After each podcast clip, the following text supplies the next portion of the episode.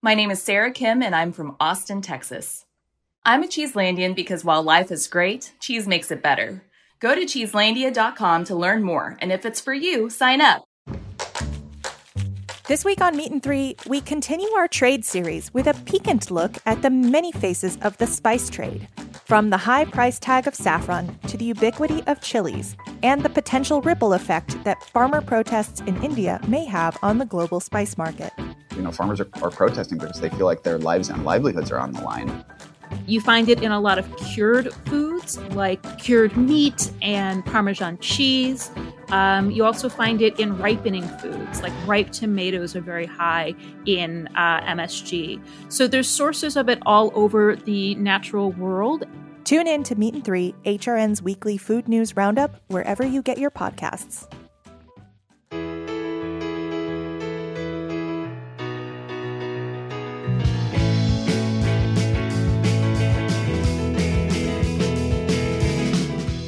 Hello and welcome to Why Food, a podcast about entrepreneurs, innovators, and career changers. I'm your co host, Ethan Frisch.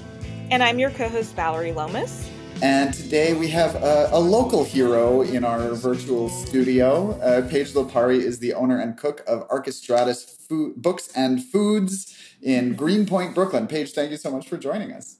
Thank you so much for having me. This is so fun. So I have to dive in with a, a question about your bio, which you you sent me uh, to share as part of our show notes. Um, and you had an amazing quote that uh, I thought was just beautiful and resonated very specifically with uh, something I have felt for a long time. Um, you you referred to your business as a collaborative durational art project. uh, which I, I just love it. Um, what t- t- uh, talk about that a little bit? What does that mean, and, and what does that mean for you? Well, I think that I think that I, you know, it's it's a little funny, it's a little silly, and it's a little serious. it's and it's also like I just I just feel like um, I, I I've never been uh, I've never come at this business and as this store. I've never thought of it as um, as solely a business. It very much has always been coming from this place of like needing to make it and needing to do it, kind of like how people approach, uh, you know, maybe making a painting or writing a poem. Like I just felt deep inside that I kind of like needed to do this thing.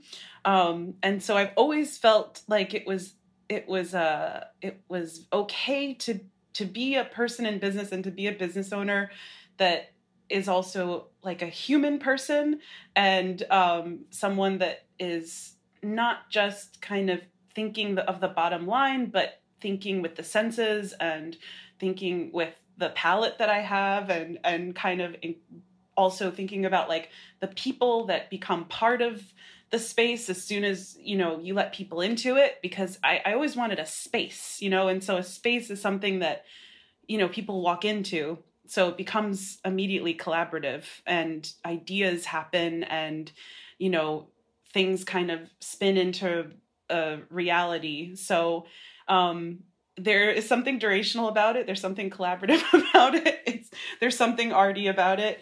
Um and that's kind of what that has kept me interested in the space and interested in uh continuing the store is that that aspect of it the community aspect of it the human and creative aspect of it um, for me it's it's something that can always keep changing because of those things and so that's why i love i want to keep keep going with it and keep continuing with it.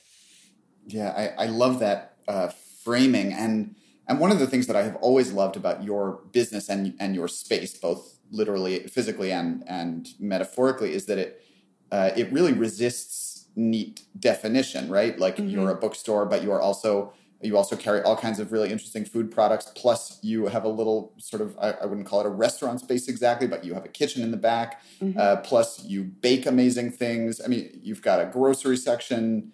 Um, is that was that the original concept of of the store when you when you first started thinking about it and, and decided to open it, or or has it evolved or i guess to what extent has it evolved over time? It's definitely become more and more the vision of what i wanted. Um, when i first when i first started when i first wrote my business plan in like 2013 i it was always going to be sort of half cafe. I actually was calling it a cafeteria at that point. Like I wanted a Sicilian cafeteria and half um, food interest bookstore.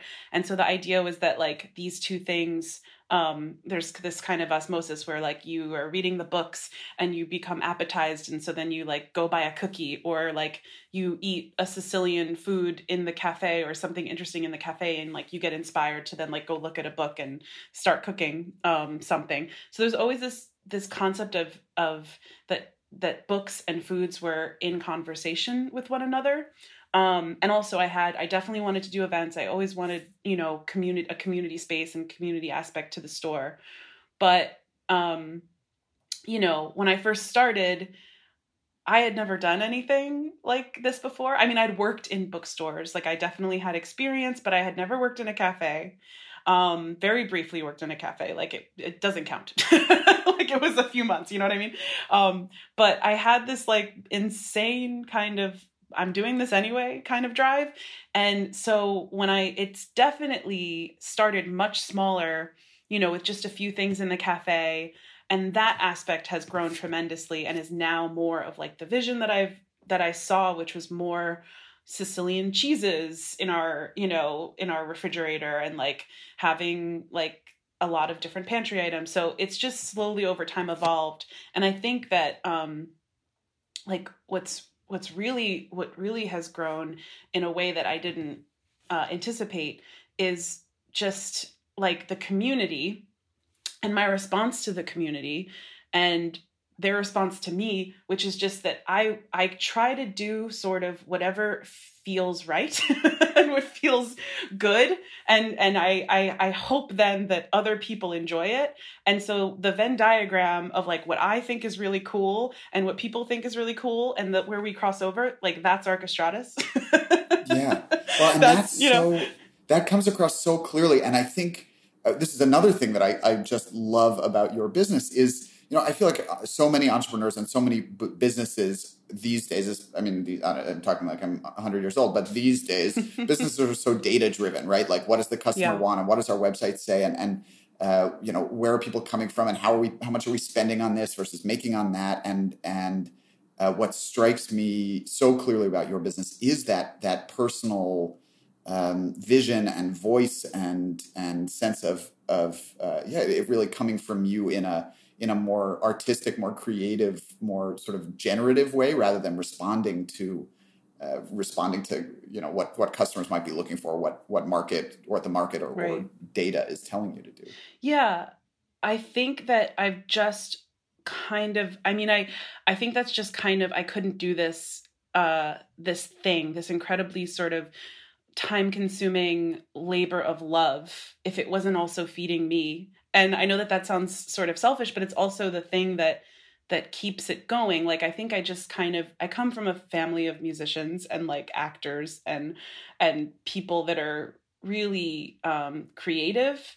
And so i've just grown up with this more of an artistic temperament um and i think that that that it need it needs to sort of feed me back and for me, that means kind of listening to my intuition and following my interests and just kind of um, also the satisfaction of service. And so it's not just this kind of, you know, um, self involved prophecy. I also really love like the idea that someone comes in and they're like, oh, I really need vanilla beans. And then I'm like, this old Sicilian woman that's like, I can't wait to get vanilla beans for you. Let me go get vanilla beans. So it's like it's driven by by by me and my um my creative interests, but then also this sort of feeling of wanting to take care of people. And so I think that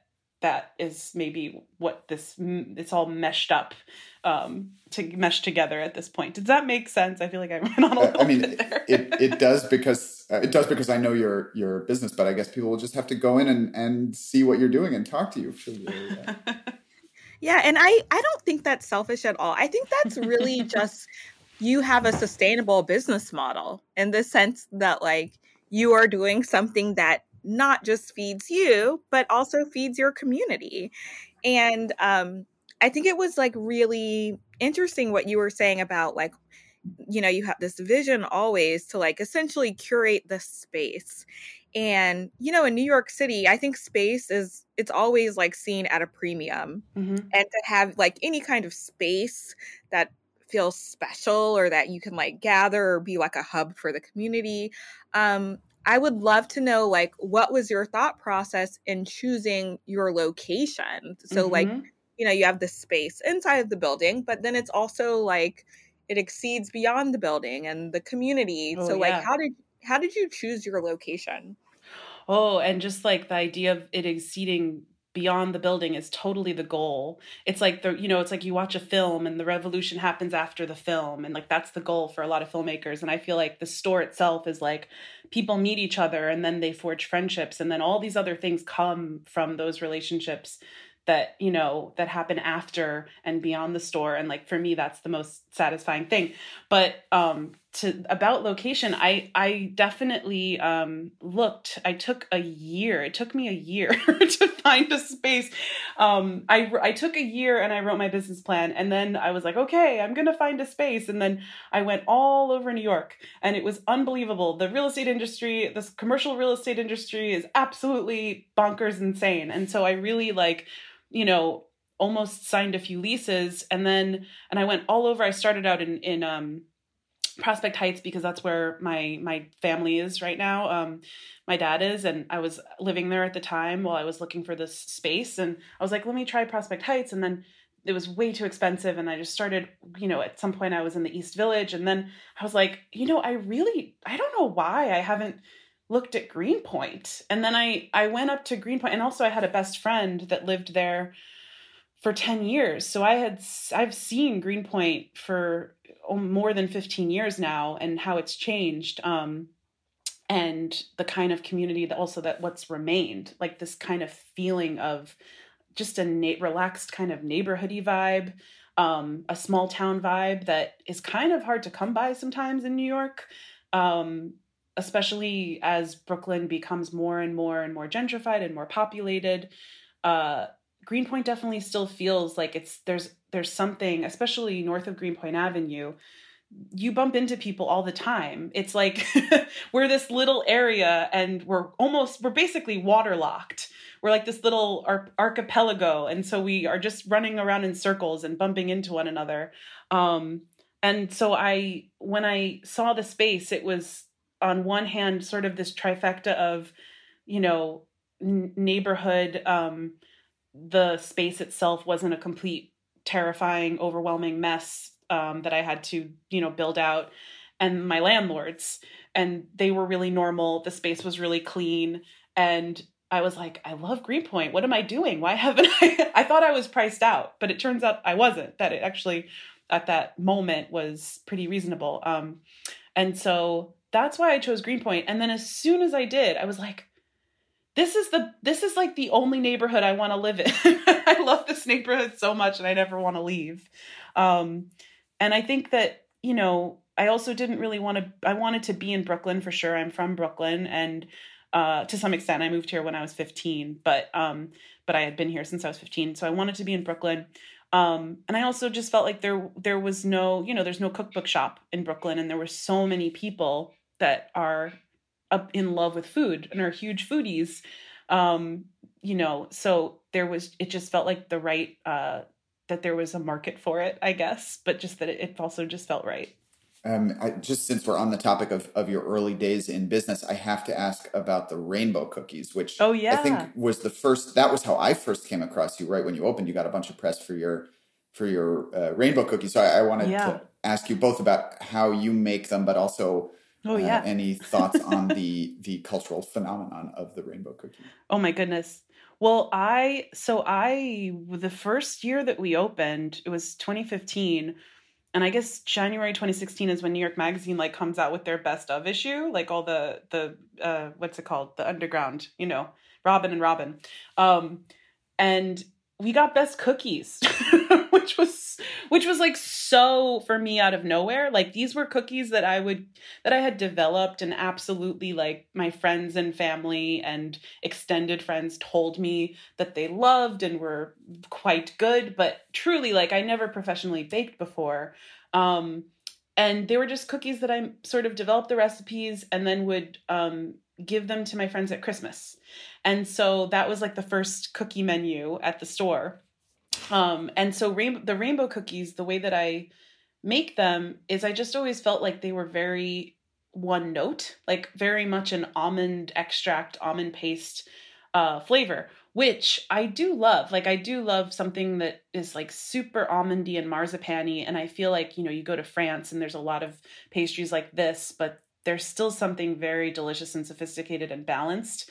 I had about it about those those pastries. I feel like in the U.S. sometimes um, things are too sweet or uh, the almond paste or the almond extract isn't of like a good quality. They're not using good ingredients. So I always felt like rainbow cookies were like pretty one note, even though I always loved them because I think the chocolate and the and the acidity of the raspberry with the almond like that's just like such an amazing combination that's of flavors so so and so so the way that i make them was just to sort of make me like them more.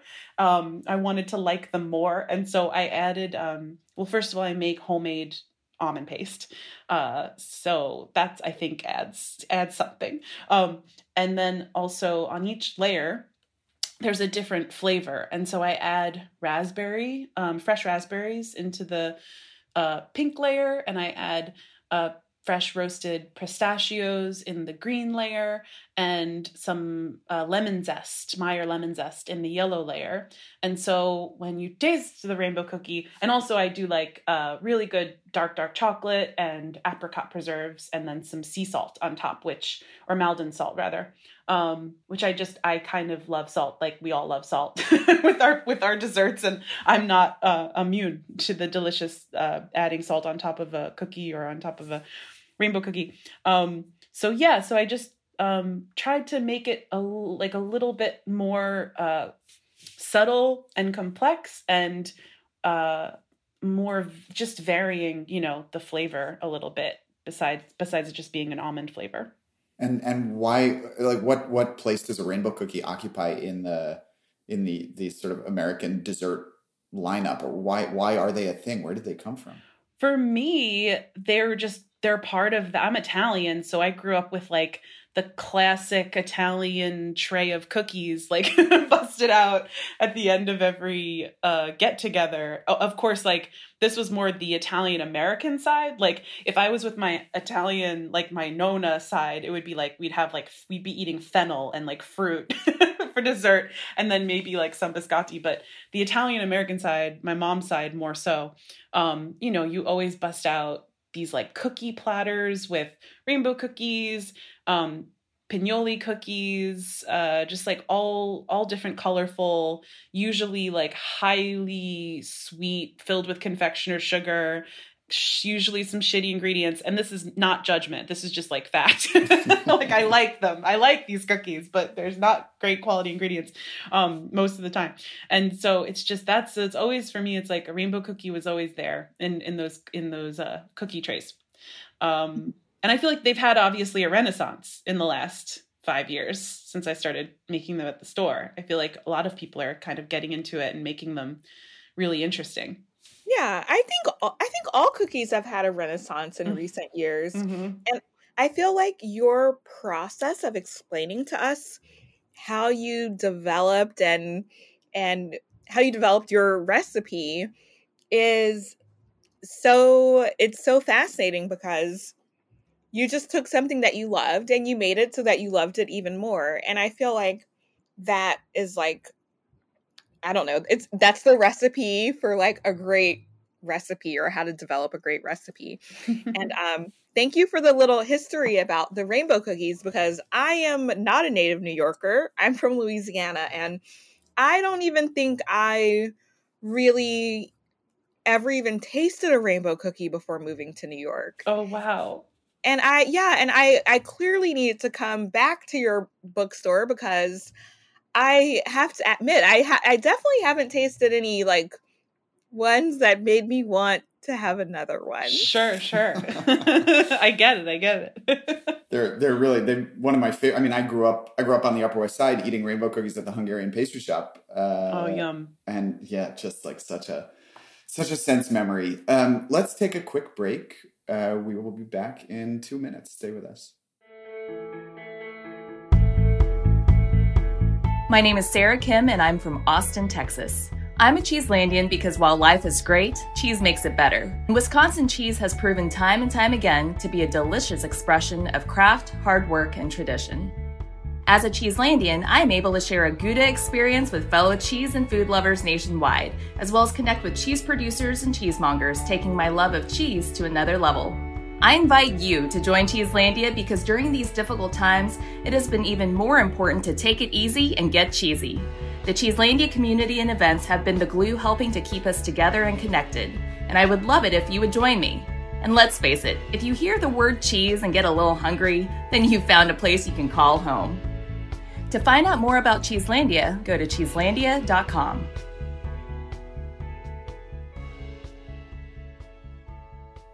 And we're back. Our guest this week is Paige Lipari, owner and cook of Archestratus Books and Foods. Um, Paige, uh, I don't know how to frame this. I feel like this is a question that um, entrepreneurs often get asked, but I don't often find an entrepreneur who I truly want to know the answer to this question. uh, and and the question is, how do you do it all? Because you do you do so much between running the bookstore, running the grocery, doing all of the cooking and baking. Plus, you have you have my favorite social media presence on Instagram. Full stop. Uh, how, how do you do it all? Well, the I will say that a few people recently have said complimented the social media and and that's truly just the easiest thing for me. I know that people sort of think a lot about their content and they really like that it's important. It's a huge part of our, our business. And at some point I just went, can I curse on this? I can can I curse on this program or no? Oh yeah, sure, go for oh, it. Oh, I said fuck it. Um, I was like, I mean, I often say fuck it. Like, I think from day one I said fuck it. Like, I'm actually not giving myself enough credit because I'm very much fuck it when it comes to like anybody telling me like, I have, you have to do this, you have to take this path, you have to, you know, even from the beginning, like, I didn't have experience doing this. I think that I was like pretty, it was pretty much like i'm doing it anyway like i don't you know and, and i feel like with, with the social media it's very much like there's a way to do it and i i don't i could not i can't i just can't do it that way so the way that i do it is that i just do what I'm already doing and I just try to document it. So it's like if I'm having a a, a strange uh, thought, which happens a lot, then I post that.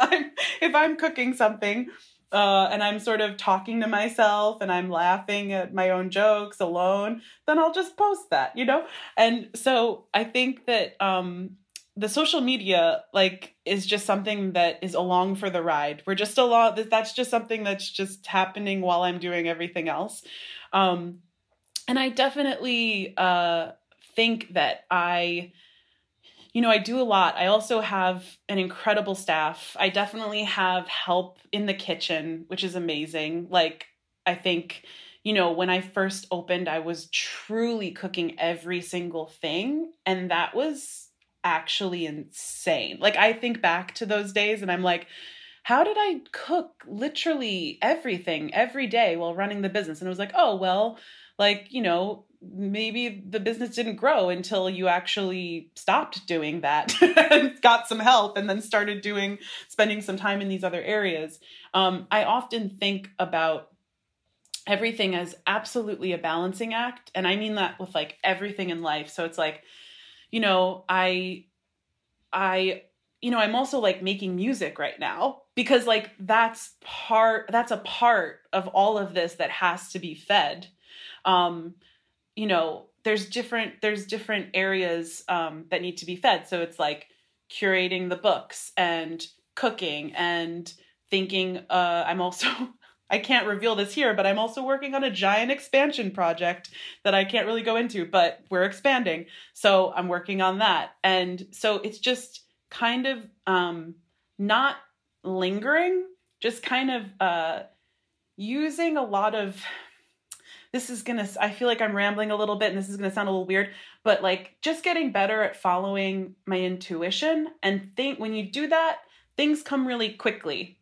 Um, so it's like I'm kind of jumping around doing these all di- all these different things, but I feel kind of like somewhat of course I get bogged down and stressed out like anybody else, but somewhat light because I know that you can't like if I thought about all that I was doing at one time. Like I couldn't do it. So I try to just be present, but then move on. Is this making sense at all? Yeah. like I Yeah, just completely. try to. Okay. well, I think I mean this this sort of gets uh, takes us back to where we started this conversation, right? Like the the overlap between between entrepreneurship and and art, right? To what Yeah. extent are you following a, a gut instinct or your Mhm. heart, or just doing things that you think are fun and interesting and and challenging? yeah. Um, and and it's so rare to find entrepreneurs who are who are approaching their businesses in that way as wholeheartedly as you are, and and with so uh, so much I don't know so much pride about it. Most people like if if you know like I try to approach it like that, but sometimes I feel like even I have I I have to kind of temper it with well we're doing this because I think it's the right thing to do and I want to do it, but also here's all the data, the evidence to show this is the right thing to do for the business, blah, blah, Sure. blah. And really, I'm just, I'm coming up with that data to justify doing something that I already wanted to do anyway. totally. Uh, so, so I, I just appreciate how, how, uh, right, how, how unreserved you are in, in taking that approach. Yeah, and I also like am thinking about, you know, all the stuff that I I think actually the biggest part of this whole thing it's like, "Oh, you do so much, right?" That's very thank you. I appreciate that. I'm glad it looks that way. There's so much I don't do. There's so Yeah, much yeah. that goes wrong. There's so much I never get to. There's so many things I want to still do. And it, I think that actually the trick is maybe being able to let all that go. Like that's that's why it feels light because I'm just like, "Oh, that didn't work out. All right. Keep going." like, you know what I mean? Like I'm just I you have to like constantly to just kill all your darlings and just kind of like let things go all the time. And um I har- I hardly hold on to anything. Like I just try to keep my relationships with my staff healthy and like keep things in the store fed that need to be fed. So like the books and the foods and eventually the events and just try to keep things fed, but there's just there's so much that doesn't um that doesn't happen. I, I think that's such a great point about being an entrepreneur and learning like one how to best utilize your strengths and make them work for you so like your current like social media strategy like whether or not you might want to call it a strategy but like you made something that worked for you Yeah. and that's why it's like working in general which i think is like super important but then also like like as entrepreneurs and i don't like I'm, i don't know if this is unique to like foodpreneurs because it, it for some reason it feels like being an entrepreneur in the food industry is like so people are wearing so many hats but Yeah. um but like like you said like making sure that like you feed what needs to be fed and other stuff like the ball's gonna get dropped sometimes things are not gonna go perfectly sometimes and you said you just let it go and i think that's like what so many of us are working on is to have that mentality and i think that just takes it back to this idea of having a sustainable business model um, because you might go crazy otherwise if you are fixating on everything that might not have worked out exactly how you thought it would. Yeah, and I I think that uh yes, and I I kind of when I, we the first year that I'm just like kind of having all these memories flooding back to the first year that we opened and just throwing everything at the wall and trying it in this way where I was just like like you know it's not like 5 years in it's like I feel like 5 years in like I kind of know to some extent what works and what doesn't work but man that was a process. Like i i really like the first year we did all kinds of events and you know from like community drawing nights to like uh variety shows to like film screenings and you know just in just that aspect of the store like that we tried so many different things and a lot of things like you know hardly anybody came. And so it's just a you just have to like try things and see what feels good. Try stuff on and like you know don't be afraid to fail. Like don't be afraid to let stuff go. Don't be afraid to fail. Um, don't be afraid to fail publicly. Um, because i think that you're the only one that has a, a long like a long memory of that stuff. I mean hopefully. But most of the time i think that people uh we all are you know just living our lives and and and and people are afraid to sort of try things because they're worried that of how it will look and I just think it's okay to be a human in business. I think it's okay to make a mis- make uh, good mistakes and try things, and as long as you're kind of coming from this place of the sort of center of the business, like as long as it sort of follows the core of the business, then I think you're you're safe. That you're okay at the end of the day. Um, yeah. yeah. Does that make sense? Yeah. I, at the end I, of every response. Does that make sense? I, I love that, but I have a question. I know you said it's okay to make good mistakes, but like, what about bad mistakes? Well, yeah, I think that those are the hardest ones. mm-hmm. Yeah, but those are. Some of us entrepreneurs are also making bad mistakes.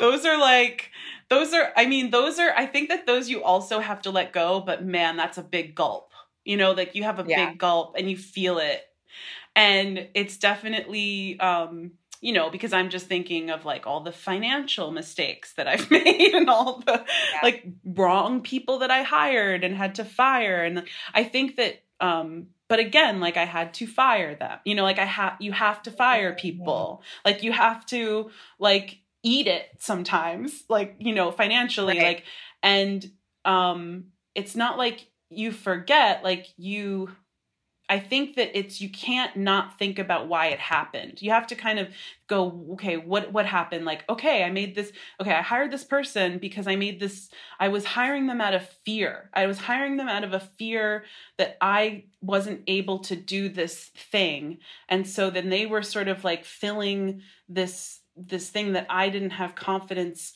in myself about doing. That's just actually never works. Like you can mm-hmm. absolutely hire people because they're skilled at things that you that you that you you know need help with, but I think that when you're afraid that you can't do something and you sort of rely and trust the intuition of another person, like that never really works out. So it's like it's just kind of like going back and going, okay, why did I why did I make that decision? Where did that come from? And then like learn from that rather than like making the mistake again. Does that make sense? I'm going to do that every time I'm sorry. I'm sorry. I'm sorry.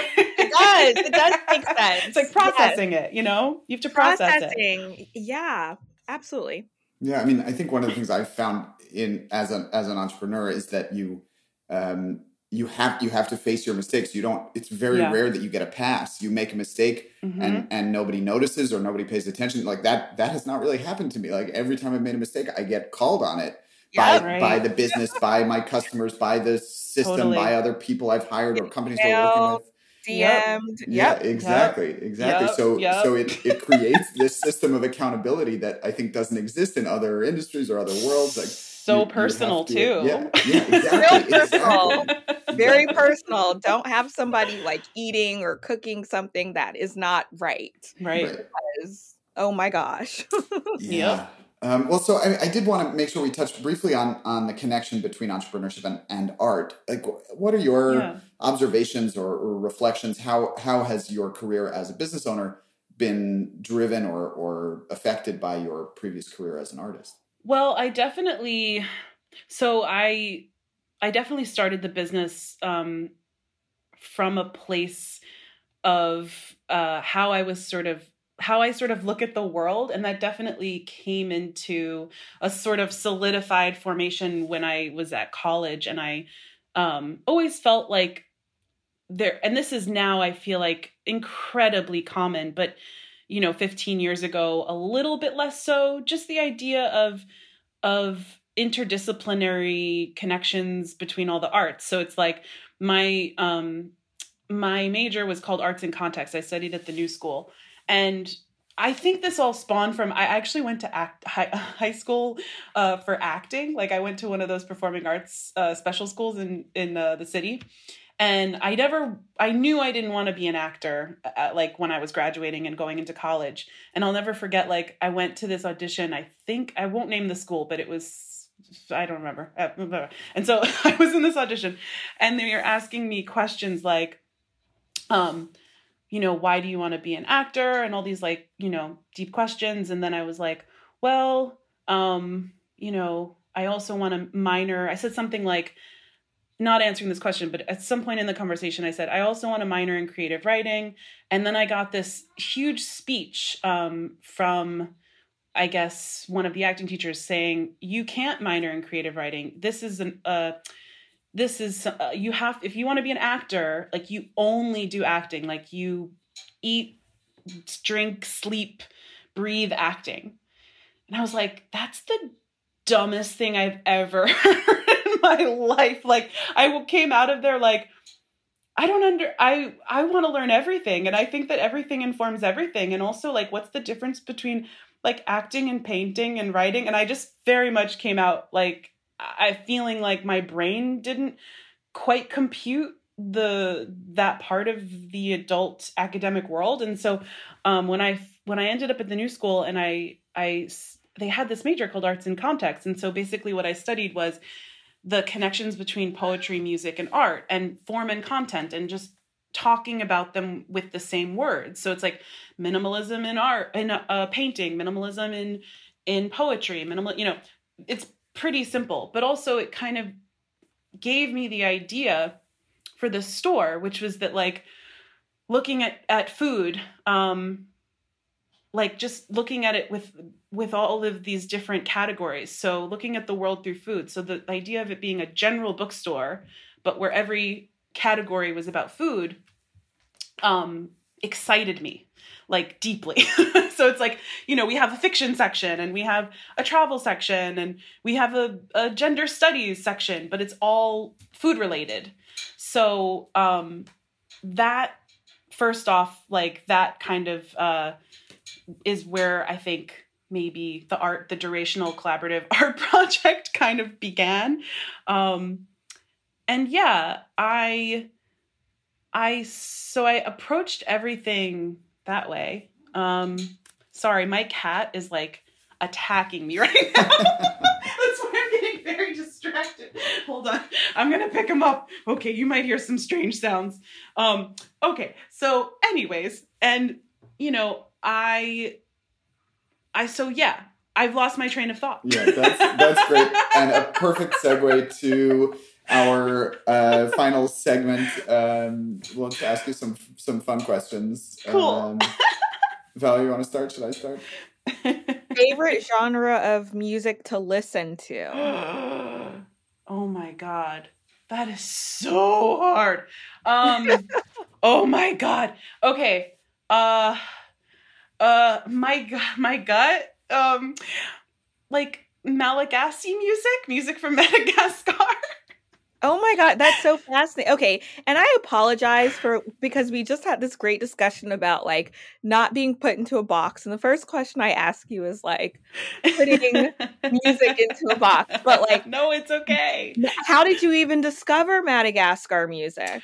So, in college I studied a lot of um like this is kind of an annoying term but world music. And you know one of my one of my teachers was uh, this incredible musician Gerry Hemingway and he introduced me to it. And it's Mad- music from madagascar is first of all the instruments are absolutely beautiful. Like i have this instrument at home called a valiha and it's it's basically like a bamboo cylinder and it has all these strings on the side and you pluck around it with both of your hands and it makes a really beautiful sound. But anyways the music is so melodic and so gentle and incredibly pleasurable to listen to like their sense of melody uh like as a country like a lot of the songs are played at you know i'm talking about like the traditional music um that is that are played at like weddings and funerals and other ritual uh life rituals.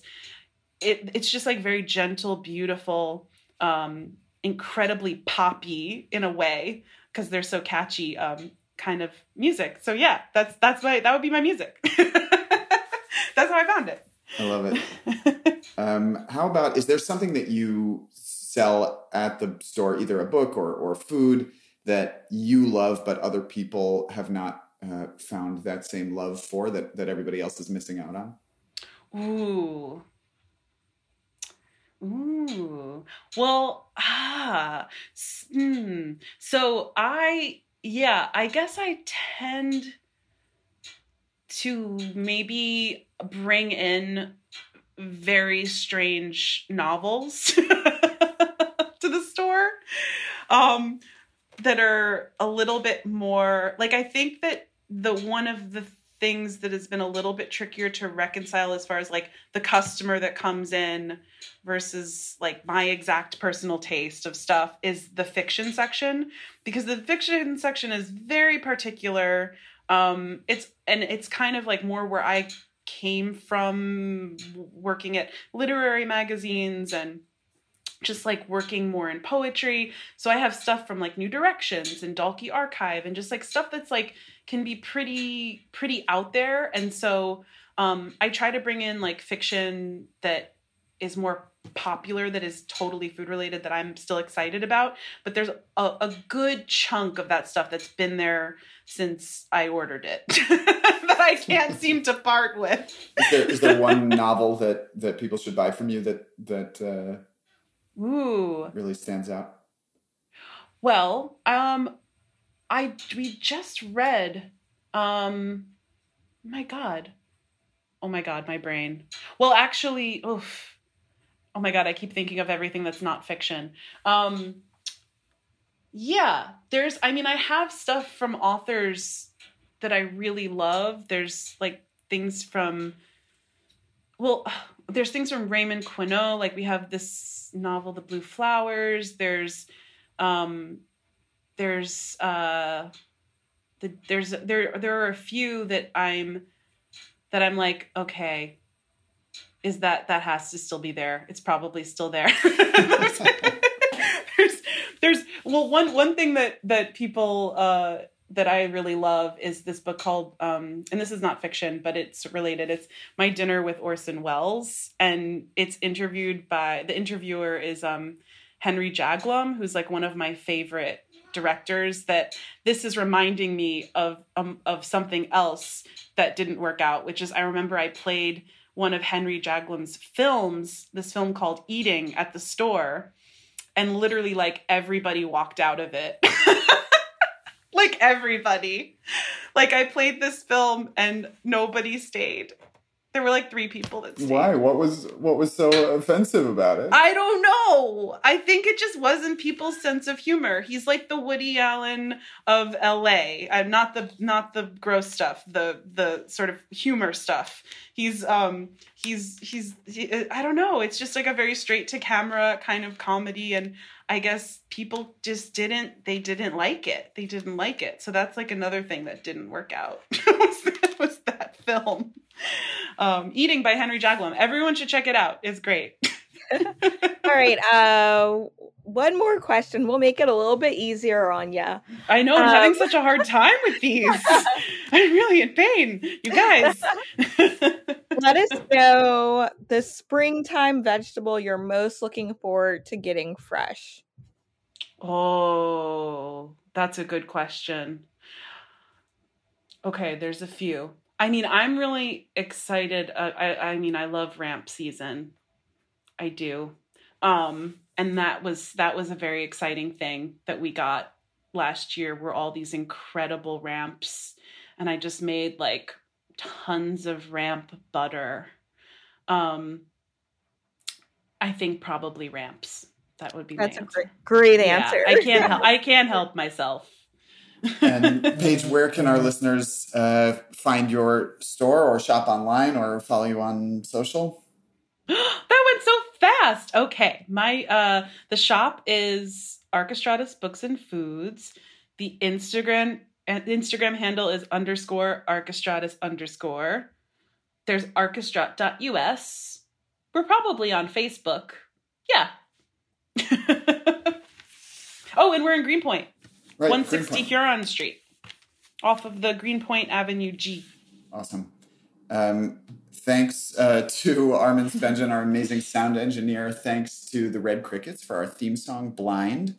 Uh, as always, you can reach us by email, yfood at heritageradionetwork.org. You can reach me via my spice company, Burlap and Barrel, at Burlap and Barrel on Instagram. And you can find me on social at Foodie in New York. And most of all, thanks, Paige, for joining us. This was such a great conversation, and uh, looking forward to seeing you soon. Thank you so much for having me. It's really been so much fun. All right. Bye, everyone. See you next week. YFood is powered by Simplecast. Thanks for listening to Heritage Radio Network, food radio supported by you. For our freshest content, subscribe to our newsletter. Enter your email at the bottom of our website, heritageradionetwork.org. Connect with us on Instagram and Twitter at heritage underscore radio. You can also find us at facebook.com slash heritage radio network. Heritage Radio Network is a nonprofit organization driving conversations to make the world a better, fairer, more delicious place. And we couldn't do it without support from listeners like you. Want to be a part of the food world's most innovative community? Subscribe to the shows you like, tell your friends, and please join the HRN family by becoming a member. Just click on the beating heart at the top right of our homepage. Thanks for listening.